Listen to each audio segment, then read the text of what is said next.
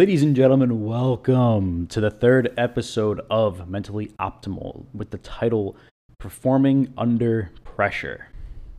Mentally Optimal is a podcast focused on educating the public on mental skills that can be applied to their everyday lives. These mental skills are grounded within the field of sport and performance psychology, but have implications for anyone simply wanting to be better. Importantly, the topics covered within this podcast relate only to performance improvement, as nobody affiliated with Mentally Optimal has any background in clinical or counseling psychology. About myself, my name is Anthony Alibro. I graduated from Florida State University with a master's in sports psychology, and I've had the opportunity to serve as a mental performance consultant working with elite athletes across multiple domains and levels. For those scratching their heads about what it means to be a mental performance consultant, in the sport and performance world, mental performance consultants work with athletes and performers on the mental side of their performances. This can include things like ensuring their attention is where it needs to be. This can include things like today's podcast, like how to handle performance under pressure and performance anxiety. This can include working as a unit, working as a team, and fostering and building team cohesion, and so much more. Now, while much of the literature and findings within the field of sport and performance psychology, and some of the findings that I'm going to highlight within this podcast and others, are grounded within sport and performance domains, the information is highly relevant to anybody wanting to improve performance.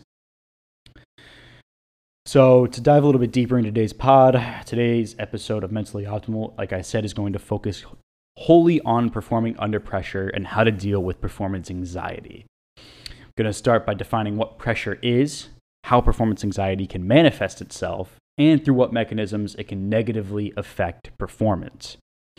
From there, I'll give some actionable tips and tools that one can use to get a grip on their performance anxiety and ensure it doesn't hinder their performance within any context. And before I kind of take this deep dive, uh, I want to make the point here that essentially life is going from performance to performance. As a kid in school, we often have essays and tests that determine our grades and if we're capable of advancing to the next grade. And obviously, if anybody's ever played a sport or performed music in front of others, there's pressure to perform well for both yourself, those around you, those supporting you anyone who's ever gone for a job and you have had to prepare for an interview process, you had to go through an application process. If you got that job and you're working, we usually have performance reviews and moments where we need to be at our best, whether that be leading a meeting, presenting data to a group, delivering a sales pitch, delivering a presentation, etc. Main point here, life is one performance after the other. And throughout life, we deal with the pressure to perform well and we deal with that pressure. And with that pressure often comes performance anxiety. And it's important to note that a mild amount of performance anxiety is perfectly normal and usually just indicates that we care about something or we're invested in something or whatever we're in the process of doing, we want to do well on it. However, there are times where that pressure to perform can be overwhelming, and performance anxiety can have this potential to derail performance on any given task, whether it be mental, whether it be physical, doesn't matter. Performance anxiety can negatively impact any task. Now, with that being said, I'm going to dive a little bit deeper into how do we best perform under pressure, what behaviors and tools you might have at your disposal to handle that pressure, and to perform at your best and ensure peak performance and that your performance anxiety isn't hindering your performances. So, defining pressure, pressure can basically be simply defined as any factors or combination of factors that increase the importance of performing well on a particular occasion. This can come from yourself, this can come from others, a more external source, and things like that. When it comes from yourself, it's usually like the idea that you set expectations for yourself on how you want to do within a particular task. And if you don't live up to those expectations, you can see it as a failure or viewing yourself as less competent, less capable, and you'll be less confident in the future. Knowing that others will be watching you, again, that kind of external source of performance pressure, you want to appear competent, obviously, to your peers, to your family, to your coworkers, and things like that. And that want and desire to appear competent can obviously induce feelings of performance anxiety. Another kind of reason pressure can be heightened is the level of importance a task is to you. So, if it's a job or how much it makes up your identity, if it's a very high stakes type task, like maybe like it's a game, maybe it's a playoff game, maybe it's a presentation that's contingent on you getting a promotion, things like that. And this is especially true when those stakes are high for those individuals that have a very high job or task identity, meaning whatever job they do or they're affiliated with makes up part of who they are. There is no separating the person and the job. And that's a very dangerous kind of combination there because it's those people are more prone to burnout. Those people are likely to suffer from great performance anxiety, and sometimes that anxiety can even seep into other parts of their lives. So things like that. If you have a very high job identity, you're likely to feel even greater performance pressures because it's basically inextricably linked to who you are. So, in a nutshell, regardless of what the factors are or whatever they may be coming from, whether they be from yourself, whether they be from an external source, pressure comes from the importance of wanting to perform well on a particular occasion. So, how does this anxiety manifest itself? How does this performance anxiety manifest itself? And it can be through your thoughts, aka cognitive symptoms, or you can even feel them throughout your body. It might be somatic symptoms or more physical symptoms, if you will. And from person to person, this can differ. Um, sometimes the, one person might feel those symptoms mainly in their head, where just kind of thoughts are running wild and things like that. But other times they might feel them through physical sensations, known as somatic symptoms, as I said earlier. So the cognitive symptoms might look like you constantly worrying. They might indicate those racing thoughts, those distraught lines of thinkings. Uh, when performance anxiety is especially high, this can look like statements of self doubt to yourself, such as, How am I going to do this? Everyone's going to think I'm a failure. Something like a thought avalanche, if you will, where your mind is going a mile a minute and it just can't stop.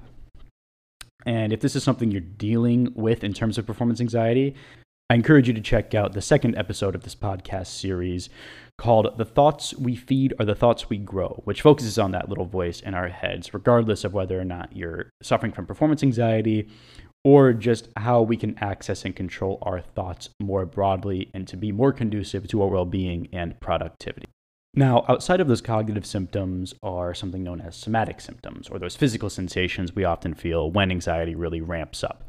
This can be those sweaty palms that Eminem talks about and lose yourself. It could be the butterflies in your stomachs in anticipation. might feel like your heart is beating at the speed of light. There might be some kind of pain, such as like a stress headache or even nausea, things like that.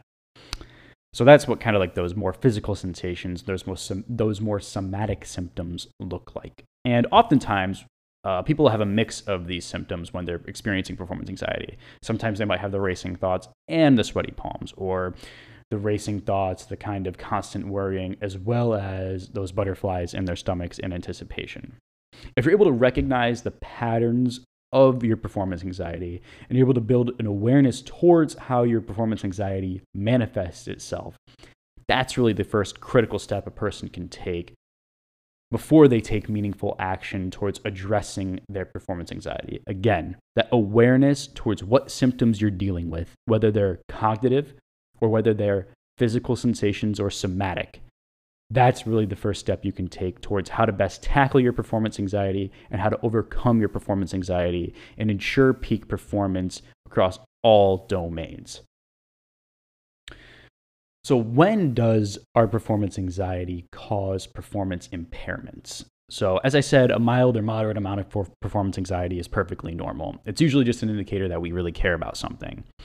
However, there's instances where people become so immersed within their anxiety before a task or even during a task that it can end up ending impacting their performance in a negative way.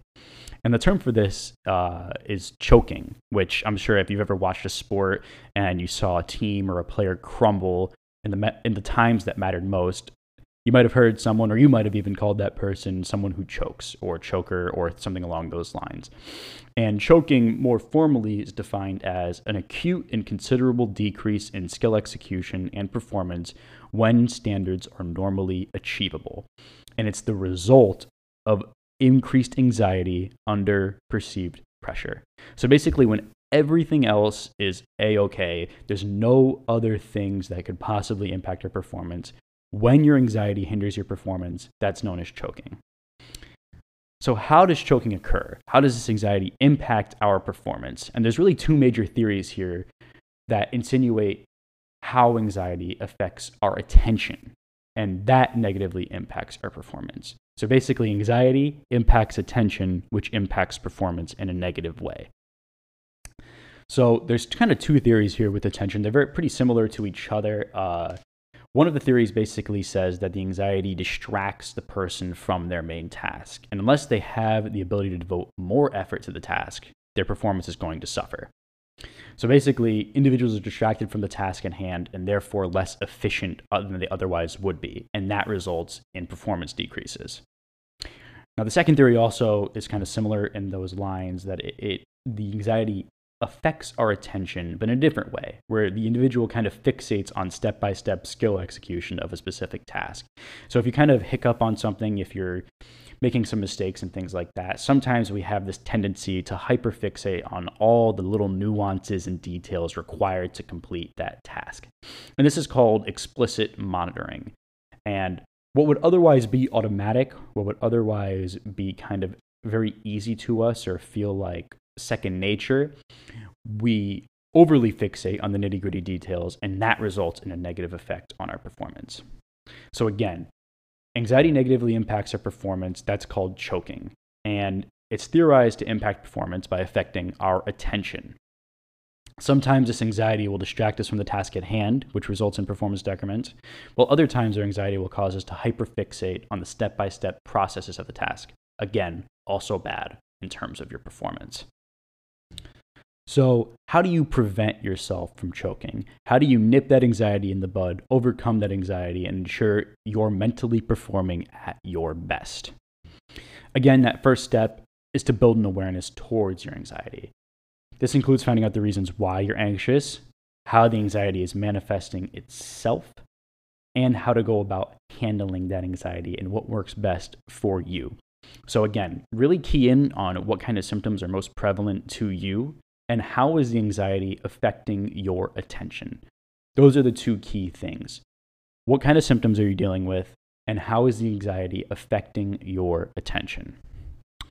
So, if you're really going through it in terms of the cognitive symptoms of your anxiety, again, this might look like racing thoughts, it might look like constant worry. Again, I encourage you to check out the self talk episode, episode two of this podcast, to help you conquer those cognitive symptoms we can utilize things called cue words whenever we have this performance anxiety and whenever it's really hindering or debilitating our performance. This cue word might look like stop, it might look like telling ourselves wait, something along those lines that can help you acknowledge that you're having these negative thoughts or this constant worry. It can allow you to shift your thoughts towards something else, hopefully towards something either more positive or towards something more instructional especially uh, if your anxiety is in anticipation of the event or if it's before the event. Sometimes we feel those racing thoughts as a result of our anxiety, and those racing thoughts can tend to skew more negative. So, to kind of combat that, to kind of buffer that, tell yourself some more positive things like you're more than capable of accomplishing this task or this project. Think about the amount of prep you've put into the task or into the project, especially if it's kind of like a one off event, like a presentation, like a game, like a match, things like that and even think about uh, to back, think back to a similar time or a similar event or a similar match or a similar presentation in which you had success, in which you performed well, in which you felt competent and capable. So that's something really to do before your task, especially if your anxiety is in anticipation of the event that's really causing you that performance anxiety. If you're already engaged in the middle of the task and you're kind of in the midst of it, so to speak, and you kind of feel your thoughts sort of racing out of your control, sometimes it helps us to be a little bit more instructional with our cue words. This might include, include a cue word like next or emphasis to help remind us where our attention needs to be in that current moment, depending on the context. So, an example of this might be if you're taking a test and you're tripped up on the first question immediately. Those racing thoughts go through your head like, I'm really going to bomb this test. Things along those lines that aren't conducive to your performance for the rest of the test oftentimes we'll immediately begin telling ourselves again how screwed we are in that moment. But if you're able to tell yourself wait or next so that you can collect your composure in that moment and not allow yourself to spiral. If you're able to nip those distracting, racing thoughts in the bud with the cue word, that can orient you towards something more positive or towards instructional. That can help with managing some of the cognitive symptoms of anxiety that you may be dealing with, whether it might be before your event or whether it might be in the midst of your event. So, for the somatic symptoms, again, those kind of more physical sensations throughout the body. It might be the heart racing, it might be the sweaty palms. It's a little bit trickier to deal with because it's not so much in our own control like our thoughts can be. But one thing that has been found to be helpful in high anxiety times is placing a particular focus on your breathing. And a lot of times when we hear that we can breathe to help control our anxiety, to help control our emotions, it can kind of seem too good to be true, but all the research points as breathing as a really effective. Breathing is something that's in our immediate access. It's something we can immediately control. It's something that can we can reorient our attention to, especially in times when we're really feeling those physical sensations, like that rapid heartbeat, like those sweaty palms, things like that. Now, for those that don't know any breathing techniques, uh, one off the top of my head is known as four, seven, eight breathing. And this can actually make it physiologically more difficult to be anxious. Again, that's called the number four, seven, eight breathing. So you breathe in for four seconds, then you hold your breath for another second, seven seconds, and then you exhale for eight seconds. And going through that process once or a couple of times, if you have the time for it, it can actually make it physiologically more difficult for you to feel anxious, as taking these longer breaths can help signal to your parasympathetic nervous system to decrease your heart rate within these stressful times. And again, these techniques have been proven to actually be able to reduce those physical sensations of anxiety. I noted the 478 breathing technique. Um, if you already have preferred breathing techniques that you're more comfortable with, that work better for you, that's great. Ultimately, in my opinion, if you're able to place your attention on your breathing, that is key to help mitigate those racing thoughts and, again, key to reducing those physical sensations. Taking those couple critical seconds to focus on your breathing helps to get your mind onto something either more neutral or onto something more instructional and positive. And that can help really buffer against those feelings of anxiety, whether they be cognitive or whether they be those physical sensations.